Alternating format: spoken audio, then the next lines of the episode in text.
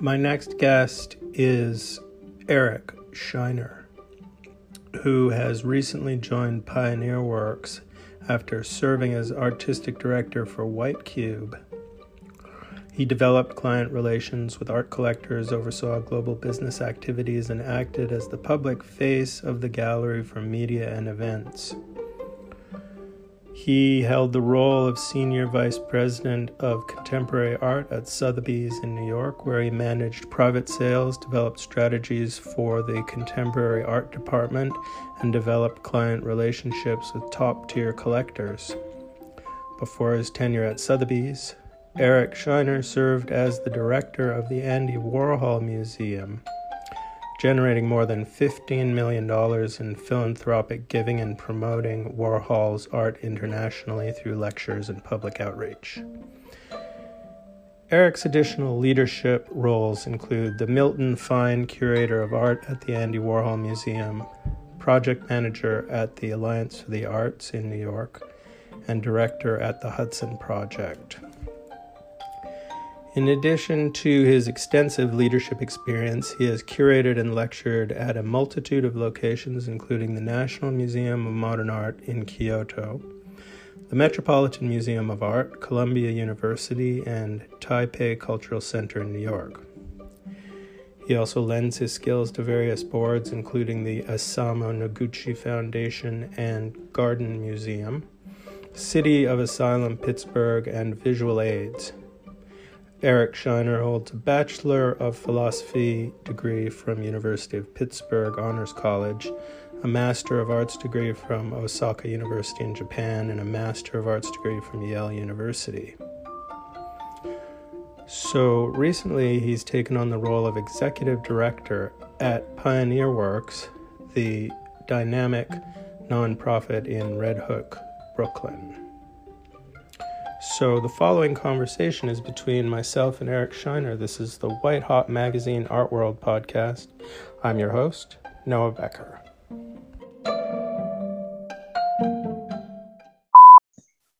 So, I wanted to ask you about um, some Warhol stuff because that's part of your history, obviously.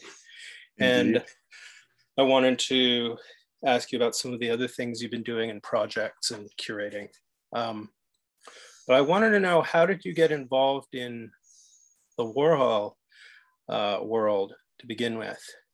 You know, in so many ways, it was happenstance because in college, I went to the University of Pittsburgh and I was a double major in Japanese art history and Japanese language and literature and ended up doing my junior year abroad in Japan, and I was very specifically focused on 16th century Japanese castle architecture and screen painting, mm-hmm. which is very specific to say the least. And I also, in my senior year, was volunteering as an intern at the Carnegie Museum of Art in Pittsburgh, working on the Japanese woodblock print collection there.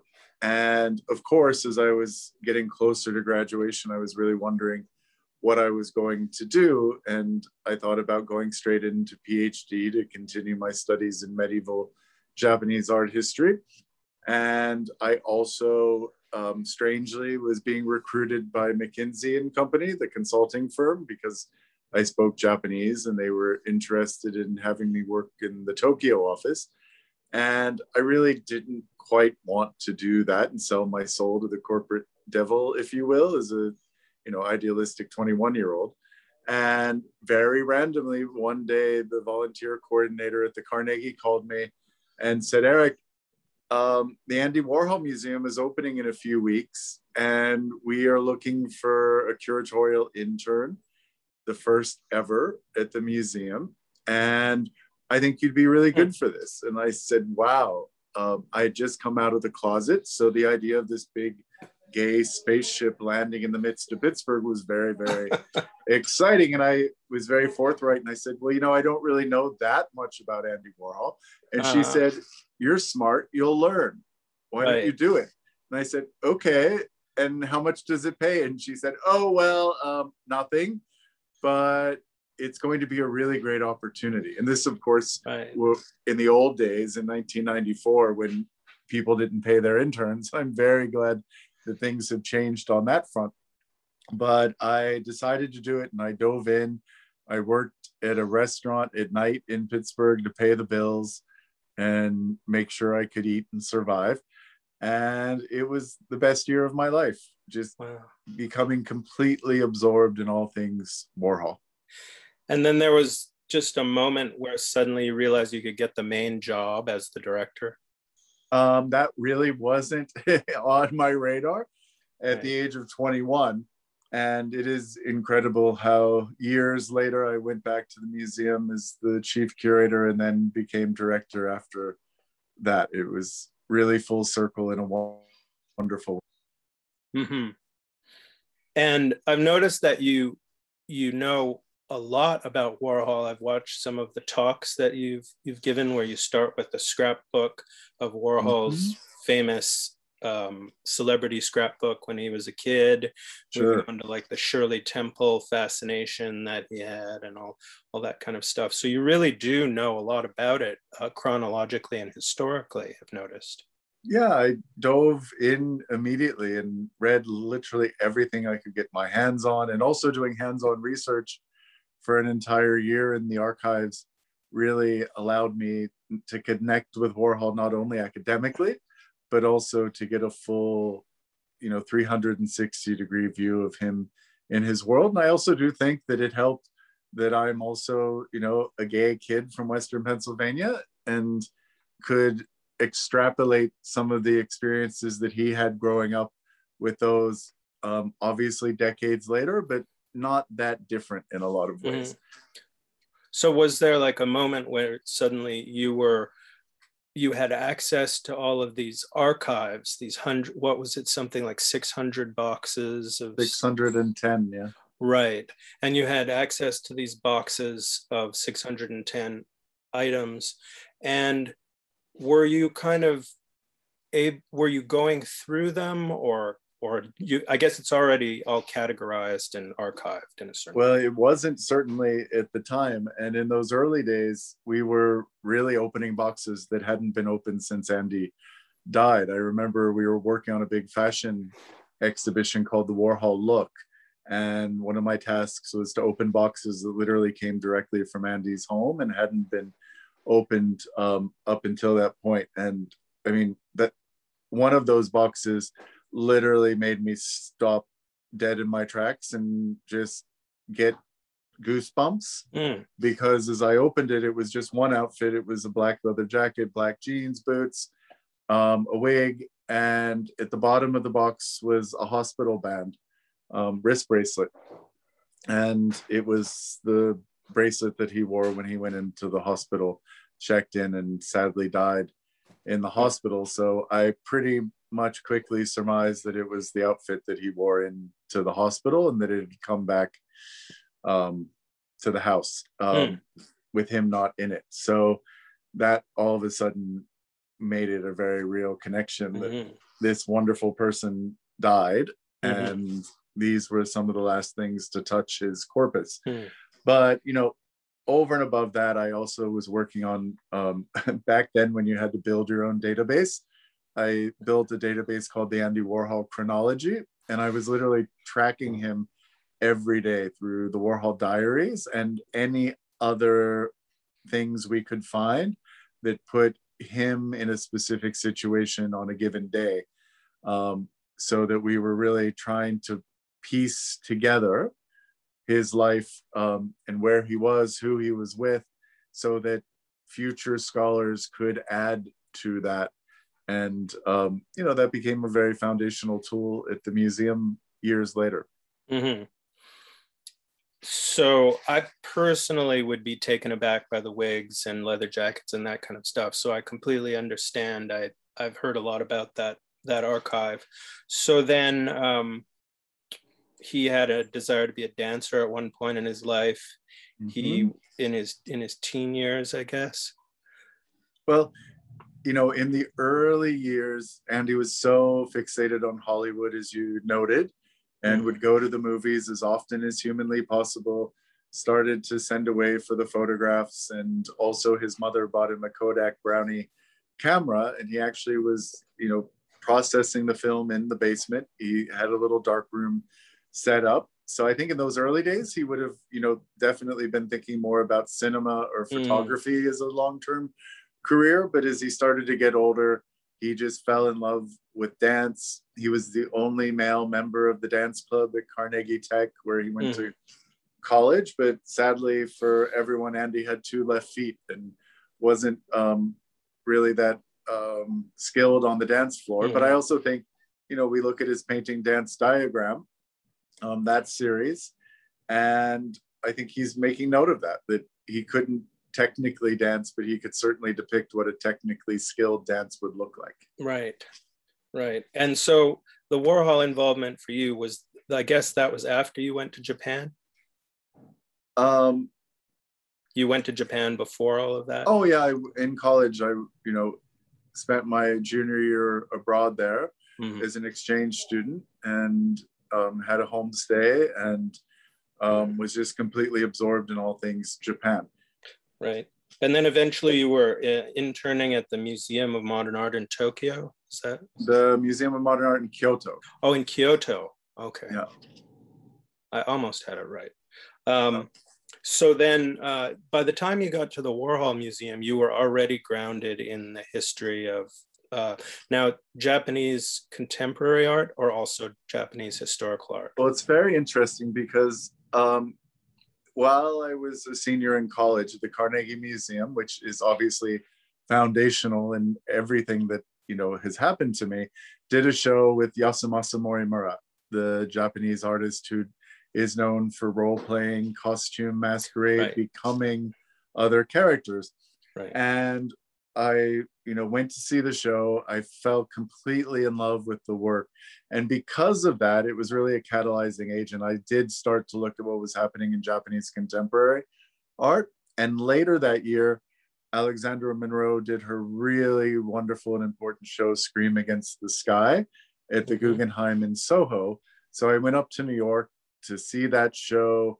Um, one of my dear professors in college, Tom Rimer, introduced me to Alexandra and she has been a wonderful mentor ever since those days. But as soon as I saw the broad swath of contemporary art in the post-war period in that show, I was just so intrigued, and it was perfect timing because I was already working at the Warhol Museum, mm-hmm. and I realized I could marry my two interests: mm. the love of things contemporary, queer, Warhol, pop, right with my love of Japan. And so many Japanese artists were influenced by Andy in one way or another, especially Morimura, who views him literally as his, um, you know, his father of sorts um, in the great pantheon of art history. So it all just sort of blended together. And I ended up going back to Japan to graduate school at Osaka University and I worked specifically on Morimura, his work, and on the concept of what is called henshin in Japanese, mm-hmm. which is bodily transformation, and how one can change the corpus, whether through costume, masquerade, disguise, um, in painting, obviously shifting things, um, which has a centuries old tradition in Japanese art history. Right that uh, photographer you mentioned is almost like a Japanese male Cindy Sherman or something taking on. Yeah, and the two of them are, you know, very often compared, and you know, are contemporaries and in the same age range, and we're each doing their own thing in their own time, and um, there are definitely many similarities, but also many many differences as well. Yeah, of course. And uh, I remember when you um, came to New York from uh, Pittsburgh, and I think you were was that when you were working with Sotheby's? Is that is that when you arrived in New York? No, I um, moved to New York. So after living in Japan for a few years in graduate school, and then being a curator for the first Yokohama Triennale in 2001, I moved back to the States in the late summer of 2002 and started my PhD at Yale in New Haven And I did that for two years and everything was going smoothly. And then randomly in 2004, Asian contemporary art exploded. And all of a sudden, everybody wanted to learn about Murakami and Nara and Kusama and Cai Guo-Qiang and Ai Weiwei and Xu Bing and you name it. There was just this huge fixation on and fascination with Asian contemporary art. Luckily for me, I'd also been studying Chinese for a few years at that, oh. you know, by that time, and had been paying a lot of attention as to what was going on in contemporary Chinese art as well.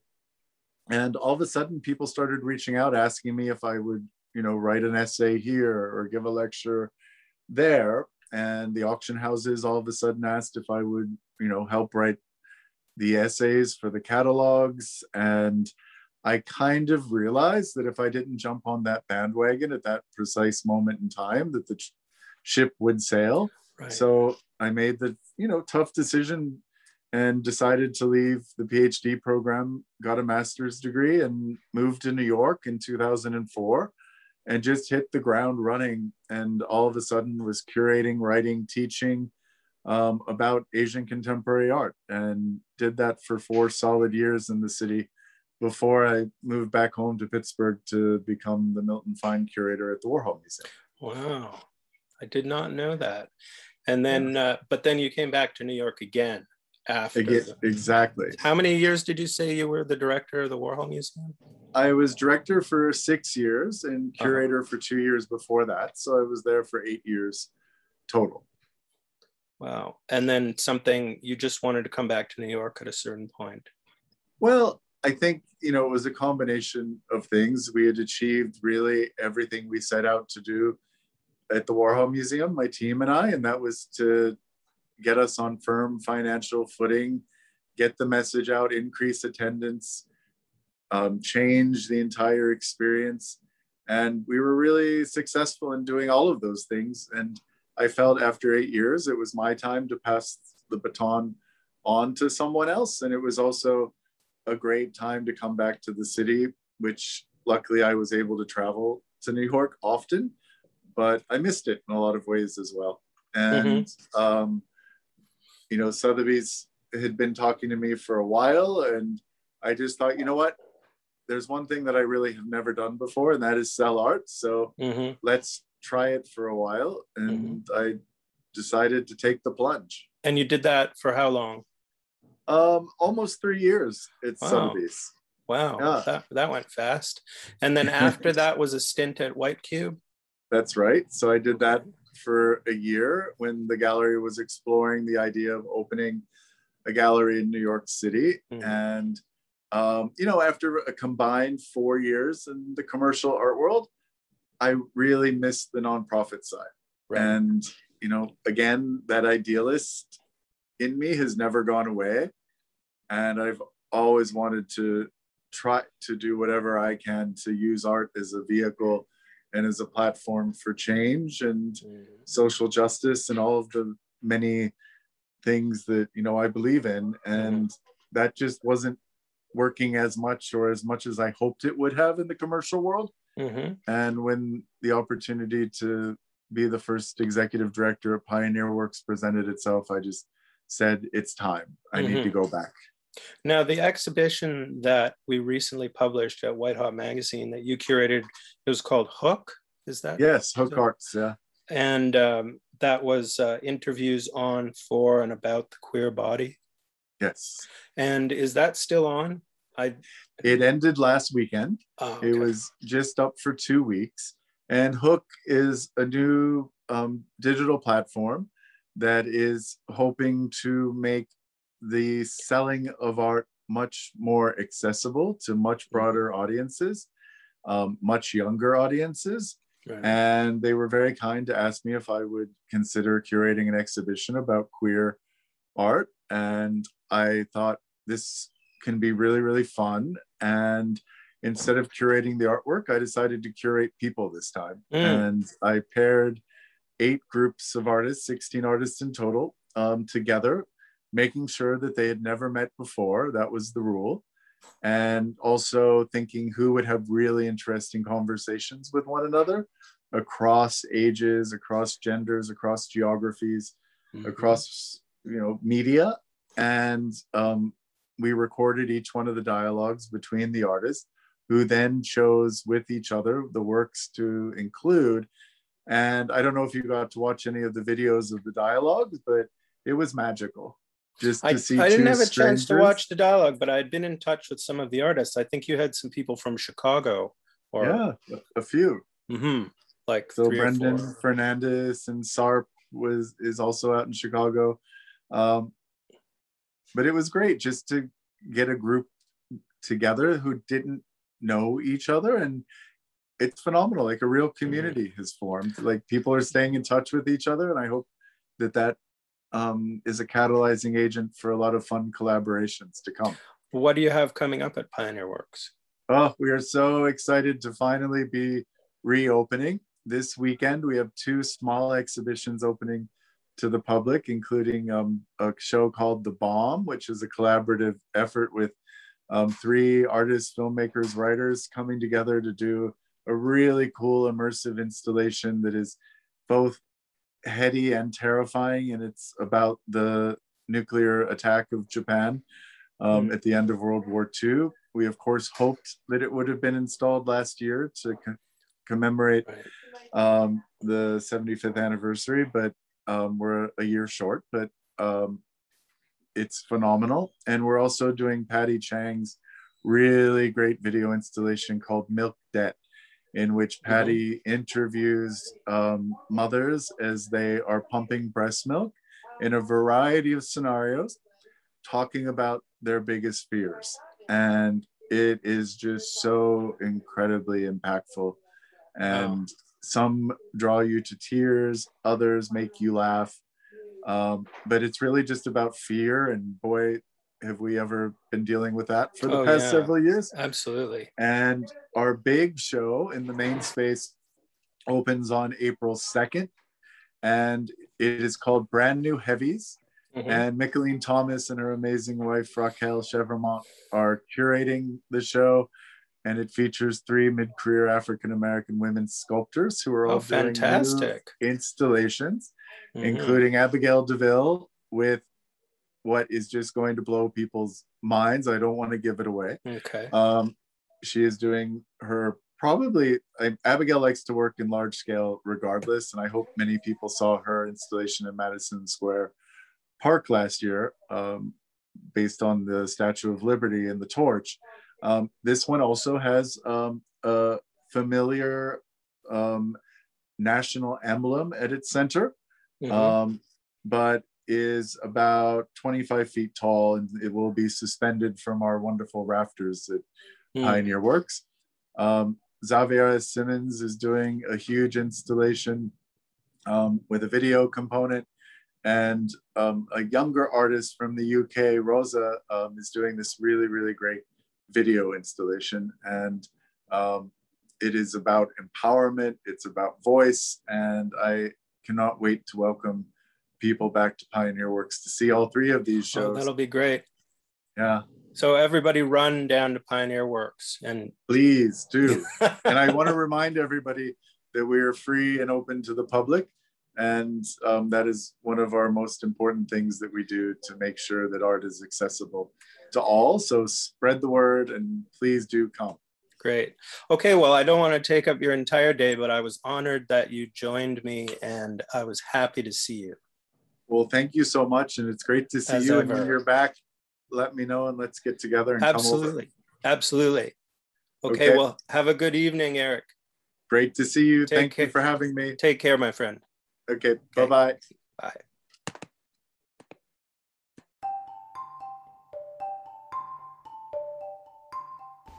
This is the White Hot Magazine Art World podcast. I'm your host, Noah Becker. Visit us online at whitehotmagazine.com. See you around the art world.